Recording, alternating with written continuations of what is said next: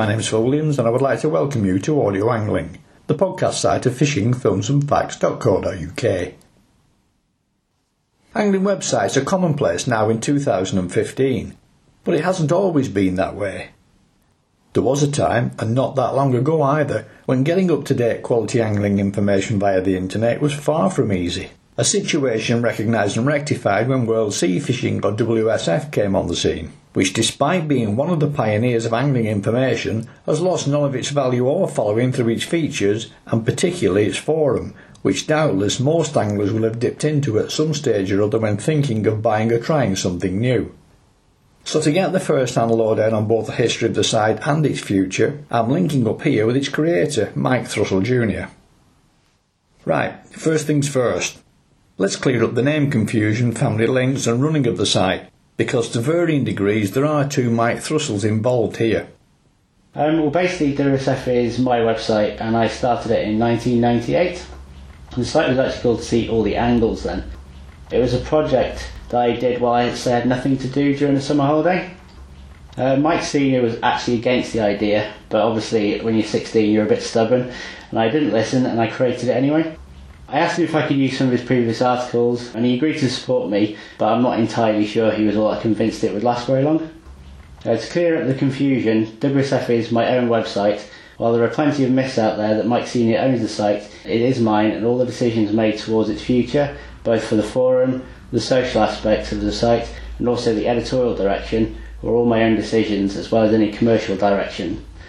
Obviously, with my dad being a very high profile journalist in the angling world, and also having a lot more experience than I had when I first started, it would have been foolish not to ask for his advice. So throughout WSF's history, he has always been there to offer me advice if I need it. Some I take, some I don't. My role takes on much of the business, front end technical elements of running a website, now that WSF is a fully fledged media site, having shut down the retail operation, I'm also heavily involved in generating content for the site, and I try to produce at least one or two articles, reviews, or guides a week if the time allows. I'm also the editor, so I collate work together from the various contributors on the site, and I put these into an online workable format. I guess as most small business owners in the UK, I practically do everything, so I also look after the marketing and the promotional aspects of the site too. The only thing I don't do is the nitty gritty server side technicals. I have a fully qualified systems administrator who looks after that side of the business for me and have done for the past three years. It's probably the best decisions I've ever made. My father's role in WSF is very different. I guess you'd call Dad the senior editorial contributor to the site, and together we produce many of the how to articles and photographs that accompany those. In addition, in between his busy schedule of writing and also his tackle consultancy with Pure Fishing, he still finds time to write the occasional article, review, and blog, which I am eternally grateful for. Dad is also my go to guy when you've been let down by a contributor or you're struggling to fill a hole with a story or anecdote. He has an uncanny ability to turn around words quicker than anybody I know, so when the chips are down, I know I can rely on him to get me out of a hole. You could say that we work well together as we both help each other out. I help out a lot on the features Dad produces for the magazines by way of taking photographs and helping with the step-by guides. Whilst many people see Mike Senior's name on one or two articles a month, he also produces a ton of work that doesn't have his name on it, and these all need to have illustrated pictures, which is where I come in. Together we spend at least two days a month putting together content for the paper magazines, Dad with the writing and me with the camera, or slaving away on Photoshop. Whilst there was no force by Mike Senior, it was an inevitable career path for me. Ever since I was a small child, I wanted to be involved in the media one way or another, as a journalist or as an editor, and I think this stems from the fact that we'd often have magazine editors and journalists to the house for brainstorming sessions, and their influence would naturally rub off on me. I remember we had the editor of Improving Sea Fishing, Chris Pierce, up at the house for a couple of days when I was 10 or 11, and I somehow managed to convince my mum that I had a cold and was too ill to attend school. It was a complete fabrication, and the real reason I wanted to stay at home was to listen and help in the brainstorming. Whilst we both do very different things, we've worked together for what feels like an eternity. I've been involved in helping one way or another since I was a young kid, and it's most definitely shaped what I do today. As you know, I also run a website, though very different to WSF on a number of fronts. Videos, articles, and audio interviews are its main framework. Plus, I'm retired, so I can treat it as a hobby rather than a job. One idea I've toyed with is running a forum for people to share information on an interactive basis, something I've tended to shy away from due to its potential for abuses. But WSF hasn't, so talk us through some of your experiences there. We live in an increasingly connected world, and I think it's vitally important that communication channels are open to all who want to use them. Forums are still a vital part of the internet and are some of the highest traffic sites in the world. When it comes to abuse, in my experience of running forums, I think it's highly exaggerated. I'm not going to say it doesn't happen, but it is in no way an epidemic of abuse that some of the press would like you to believe. Forums are like a big town. You get a large amount of people who just want to go about their daily lives, chat with their mates, and get on with things. You get a small amount who really want to get involved and help run the town, and then you get a small minority of people who are just there to cause trouble and be on a wind up. In the 13 or so years WSF has run as a forum, I've probably seen everything, and very little of it was actually downright abusive. There have been a handful of serious incidents, but for the most part, it's been very much bagged at 50 paces, which blows over after a few days. Alcohol is usually a good catalyst. The forum is policed by a set of rules that are administrated by the moderators. Most of the moderating on WSF is done reactively, which means that if somebody flags something up to a moderator, then the moderator will go in and take a look and make a decision on that thread. The system gives all members the ability to report a post to a moderator, so there is no excuse for any member not to report something they think breaks the rules. It's very rare that the WSF moderators will go in and moderate something that hasn't been reported unless there is a need to. Many people won't agree, but we've always tried to operate a hands off approach as much as possible to give people the freedom to express their own views. Some areas we've been successful with, and other areas less so. I'm the first to admit as a website we've made some spectacular gaffes in relation to angling politics discussions over the years. It's one of those can't do right from wrong things. I hope we've finally come up with a solution that works now by moving the angling politics discussions over to a new site that's more set up to its discussion than WSF ever was. The WSF forums have always been about catch reports, tackle, techniques, advice, and a bit of banter where needed. It was never designed to cater for the heavy and dogged discussions that can often follow angling politics. The great news about the new setup is that WSF is attracting back members who left because of these discussions, and traffic is increasing at higher levels. On the other side, the political discussions are generating much more interest than they ever did on WSF. It's still early days, but I'm hopeful. The internet will always attract trolls. Thankfully, we've been lucky on WSF over the past few years, as the amount of troll activity has reduced significantly. Personally, I think this is because your average internet troll can get much more trolling done on Facebook or Twitter than they can do on a forum with its rules and controls.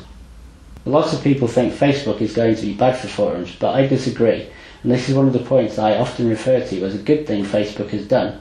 Facebook, in my opinion, has increased the quality of forum posting whilst also eliminating trolling.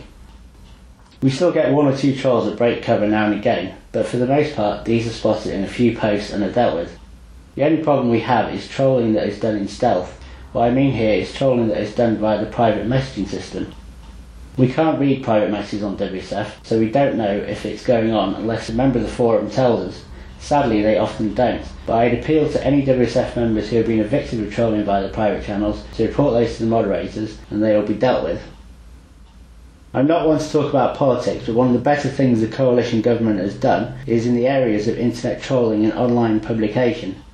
Many forum owners have been crying out for a law that puts the onus of responsibility on the individual posting as opposed to the forum owner. And finally, we have something in law that gives us a degree of protection with the Defamation Act 2013, which has helped in part to move the UK's libel laws into the digital age.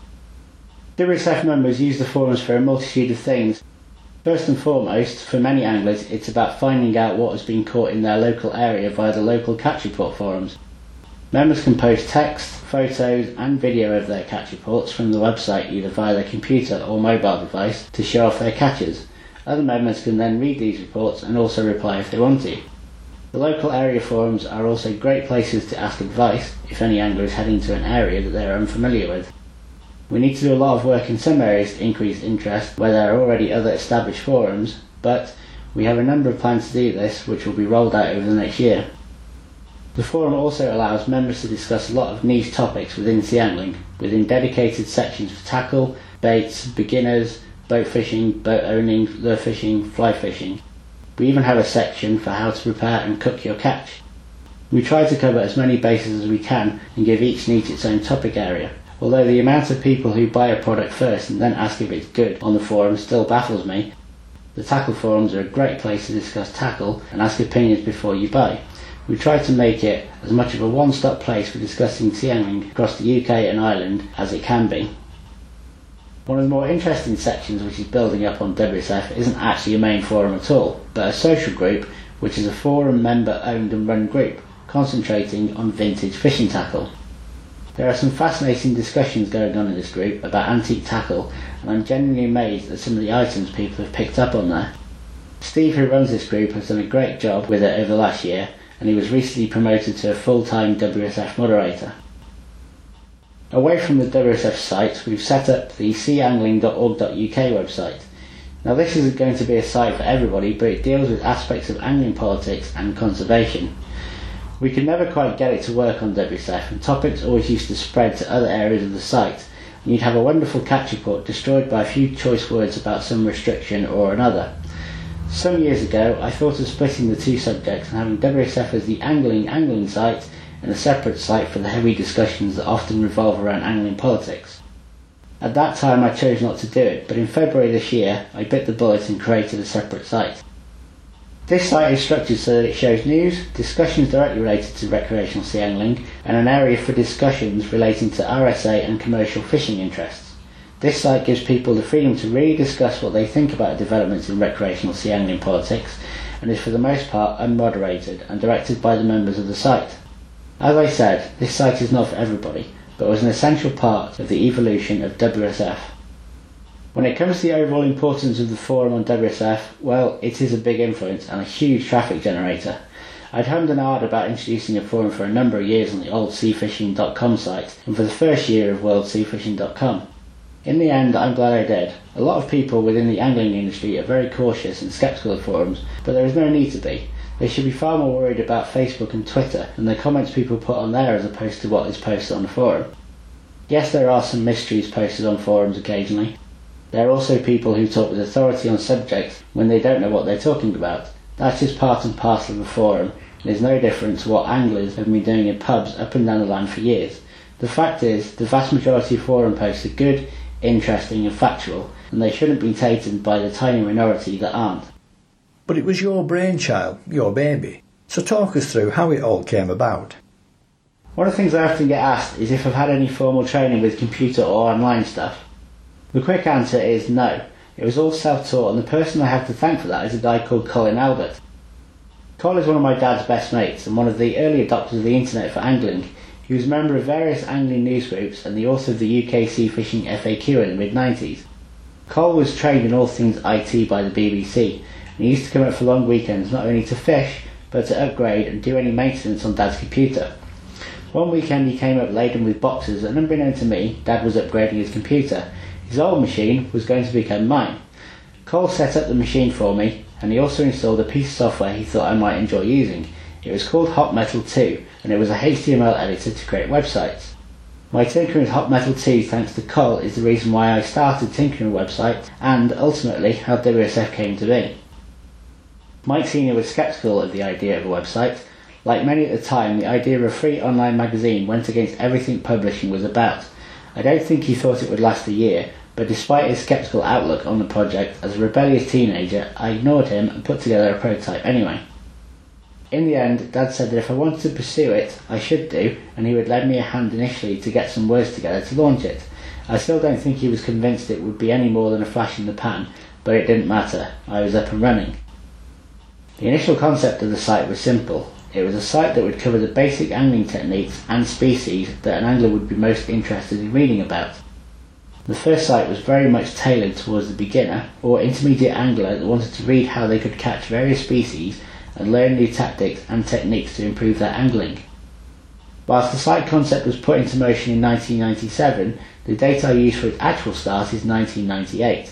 The first incarnation of the site wasn't pretty. It was very buggy and it took me 8 months of learning by trial and error to get something that worked properly. So the launch date I use is July 1998, which is when all of these issues were ironed out and I had the basis of a working site. At the time of the launch, the internet was still in its infancy. I was very lucky. I'd had the internet from a very early age purely because of the needs of my dad's job, but very few of my mates had it at home. We didn't have it in school either, so access for many was limited. From an angling point of view, things were even less developed. There were some sites out there that catered for anglers in a magazine type format. Graham Marsden ran an excellent freshwater fishing magazine, and Elton Murphy was just in the process of starting up Anglersnet. JB, as we all used to know him, also started the NESA website, which was probably one of the first angling forums based on a bulletin board system and away from the traditional news groups and mailing lists that had been popular before. From the moment of launch, I was surprised at how quickly the site grew in terms of traffic. We had massive interest from America, where the internet was more evolved than in the UK at the time. Within the first month, I must have received over 30 emails from Americans asking about the techniques we used in Britain and how they might be adapted for use in America. Within the first three months, traffic was exceeding all expectations, and having saved up some pocket money, I invested in a domain name, seealltheangles.org.uk. Seeing the growth in traffic, Mike Senior took a bit more of an interest in the site, and when work allowed, he agreed to write a bi-weekly column for me called Mike's Gossip Column, detailing sea angling news, trade news, and any fishing stories he had. The gossip column went well and it introduced a sticky element to the site that meant people kept coming back. I managed to work out that I could afford the time to update the site every fortnight, and regular updating patterns only served to increase the traffic further. In 1999, I decided to change the name of the site to something more relevant. While See All the Angles sounded a bit different, it didn't really relate to what we were doing, and with search engines more focused on keywords, I rated the domain seafishing.com and See All the Angles became seafishing.com. Seafishing.com grew massively in terms of content, and with this came extra exposure and notoriety. I think one of the proudest moments for me, and probably something that's going to stick with me forever, is when seafishing.com was featured on Yahoo as a site of the day. Yahoo may well have lost its way to Google now, but back in 1999, Yahoo was the biggest website on the planet bar none, and to be featured on their homepage for an entire day was the stuff of dreams and with the exposure came a huge increase in traffic. The site registered a tenfold increase in traffic on the day Yahoo featured it, and soon after the press was starting to pick up on the site too, with features in the Times, the Telegraph, and also an internet magazine, which was kind of like a Radio Times for websites at the time. The site was also featured on ITV1's The Web Review programme and was reviewed by Richard Topping, the host, who gave the site a score of 8 out of 10. By 2000, the site was riding high, traffic was increasing all the time, and the amount of exposure it was getting across all forms of media was staggering. Of course, when you're riding high and not taking care of little things, mistakes do happen, especially in the fast-paced world of online. One of the biggest mistakes was actually how the site became known as WorldSeaFishing.com. 2000 was a busy year for me both personally and work-wise. 2000 was the year I was sitting my A-levels, Although I had no intention of going to university, I wanted to do as well as I could just in case my other plans didn't work out. So in amongst the busy schedule at college, people had also seen what I'd done with the website and liked what I'd done. So I had started a web design agency too. This all left little time for looking after my own website, and somehow, to this day, I don't know how, I completely forgot to re-register the seafishing.com domain name. I only found out about this two days before the domain name was going to expire. Back then, domain registration was different, and when the name expired, it expired if you didn't register it within a certain time frame after expiry. It was 30 days out of time, and my site was about to be shut down. I spent hours on the phone trying to rectify the situation. In the end, I managed to secure the name again, but I wouldn't be able to use the seafishing.com name for 90 days. I had to find a new name and fast. We used to get hundreds of emails, and whilst I was searching for a name, I remembered one email I'd had where somebody had described seafishing.com as the world of seafishing, and so worldseafishing.com was registered, and seafishing.com became worldseafishing.com, who people now refer to as WSF. WSF is not something I came up with. The site was always worldseafishing.com to me, but readers and lately forum members started referring to the site as WSF, and it stuck. So I've now incorporated that into the logo design. I was recently sent a marketing report that puts World Sea Fishing and the WSF keyword as the sixth most searched for brand name in UK angling online at the moment. Of course, the biggest thing to ever happen to WSF was the forum. The forum was a relatively late addition to the site and was launched in 2002 and subsequently relaunched in 2004 to its current format and is now the largest sea angling forum in the UK. The site has evolved over the past 16 years and is now one of the most visited angling sites in the UK and Europe with over 200,000 unique visitors. This is more readers than all of the paper-based UK magazines combined. For much of its life, WSF has been personally funded by me. It wasn't until 2004 that WSF was registered as a business, and since then it has had to stand on its own two feet. 2005 was the year I became fully involved with WSF as a full-time job and enterprise, and this has been my full-time work for the past nine years. A lot of people assume that it's quite cheap to run a website and it only costs a couple of quid a month. Unfortunately, this is not the case. When a site gets to a certain level of traffic, the costs start to increase substantially. WSF currently runs two high-spec servers that run on tier 1 connections. We also have to find maintenance fees to pay for system administration support to keep these servers running at their optimum 24-7, 365 days a year. There are also software, licensing and other administration costs that all go into running a high traffic website. To cover these costs, I first tried the traditional advertising model in 2005 and 2006, hardly anybody really understood or wanted to get involved in advertising, so I took an alternative route and set up a tackle shop linked to WSF. This did well for six years, but in the end I had a decision to make. My own life circumstances had changed. I'd moved in with my girlfriend, and working 18 hours a day packing boxes wasn't my idea of fun or all that practical. The long days had also taken their toll on the website itself, which had largely been ignored in the last two years of retail, in March 2014, I took the decision to close the shop and went back to the advertising model, which, 10 years on, seems to be much more receptive. Advertising now covers all costs associated with the website and pays the wages of the guys who work on it and the contributors. Most of our advertising is non-angling, which guarantees the independence of our editorial. WSF is not the only website that I run. I have sites in other outdoor markets as well. I don't want to lose our angling spine though, and I have plans for blog, magazine type sites in the game, coarse, and cart markets in time. I'm also working on a project that will bring anglers a new shopping experience online, and there are a number of other projects the WSF team are working on within angling. I can't say too much about them at the moment, but they should be released later in the year, or the first quarter of 2016. So, what exactly then is your day to day role? My day-to-day role is diverse and never the same. I'm the forum administrator and also the editor of the WSF magazine. My role in the magazine is create content as well as collect, edit and lay out content for our team of contributors. I also write a weekly newsletter and conduct all the marketing and promotional work. My forum role is that of administrator of the forums. I set the rules and help the moderators and the deputy administrator in their work to keep the forums running. Most of my work is technical behind the scenes and I rarely get a chance to do any moderating these days unless I'm needed. My business role basically encompasses everything within the whole of the business. With the ability now to look back, compare and contrast WSF 2015 with its first release. The site has evolved to a level that I didn't think possible when I first set it up.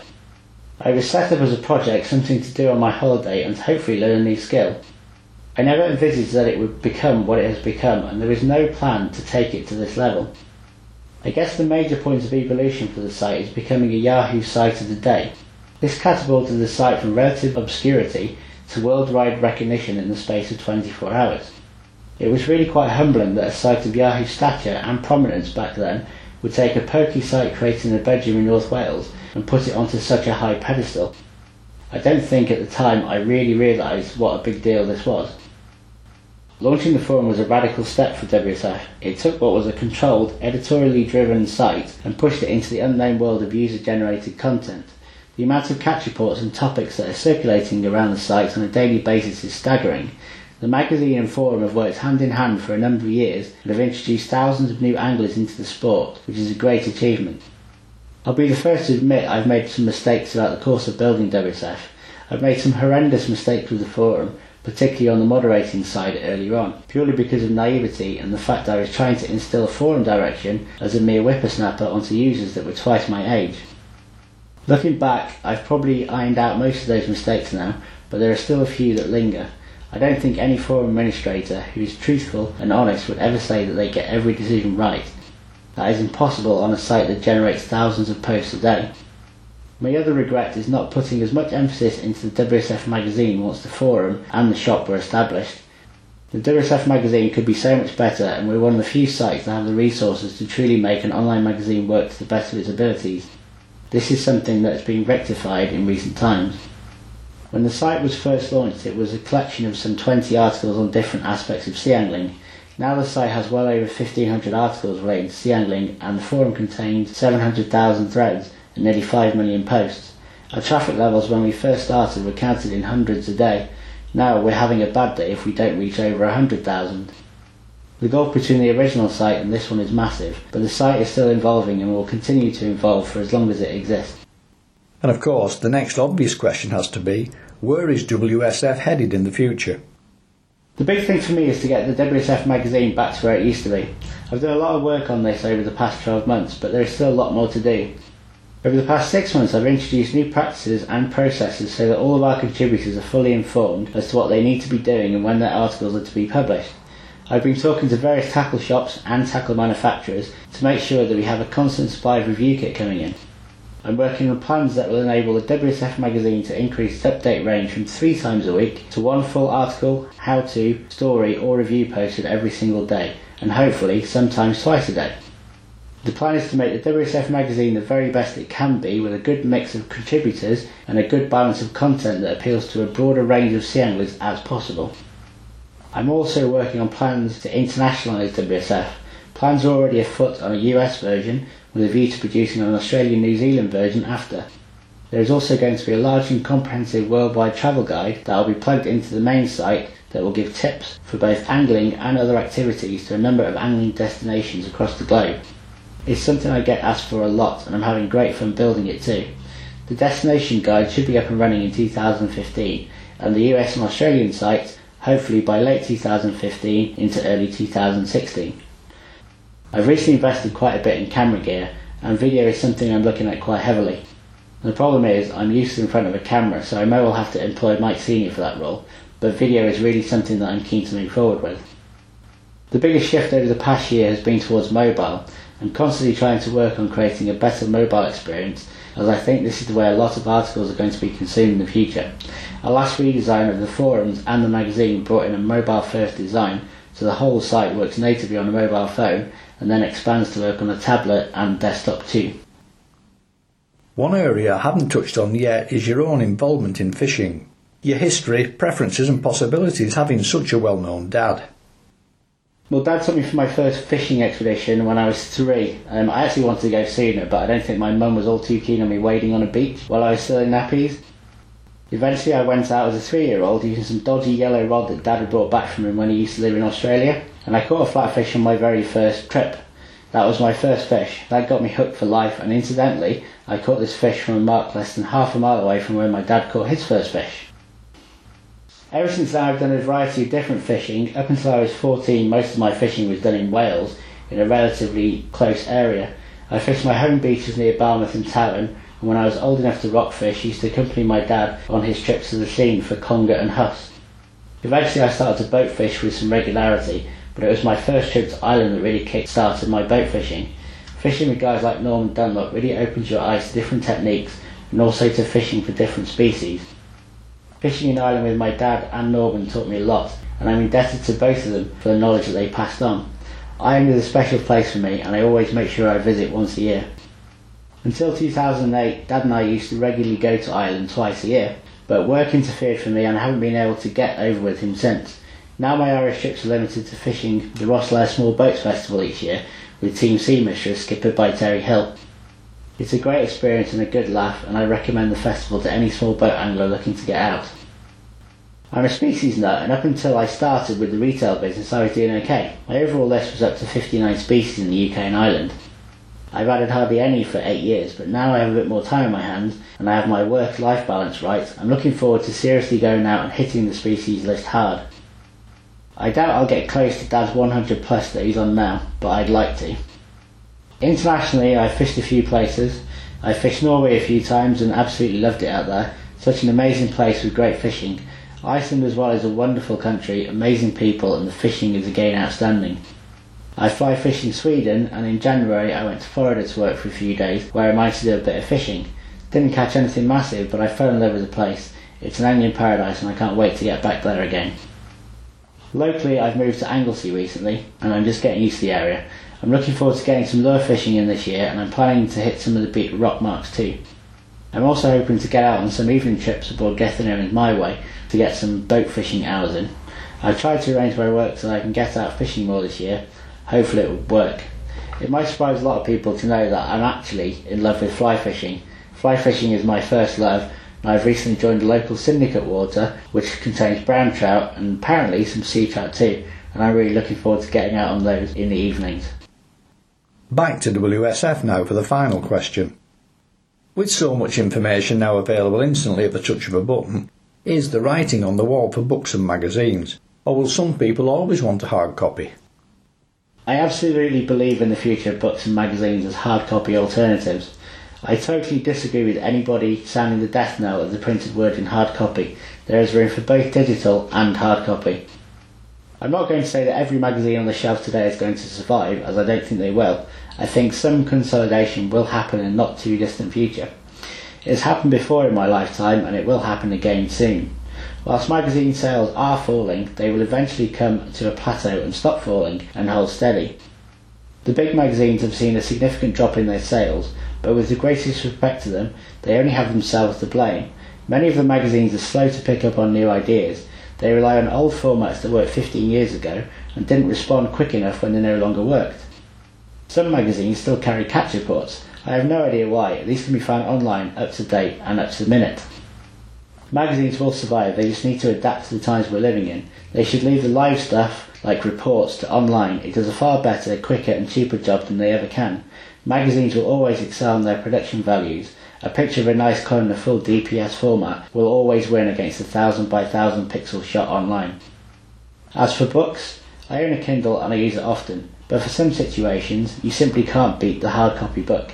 Kindles are great for novels, but for instructional books and books you want to refer to all the time, I don't think they can compete with a physical book. I've just had the dilemma of buying a book about fly tying. I purchased the Kindle version first, hated the layout, and it was very hard to read. I went out the next day and got the hard copy version, and it is possibly one of the best books I've ever read on fly tying and techniques. So, in a nutshell, I think the market still has plenty of space for both online, Kindle, and the physical hard copies of books and magazines. Hmm, not sure I entirely agree with that one.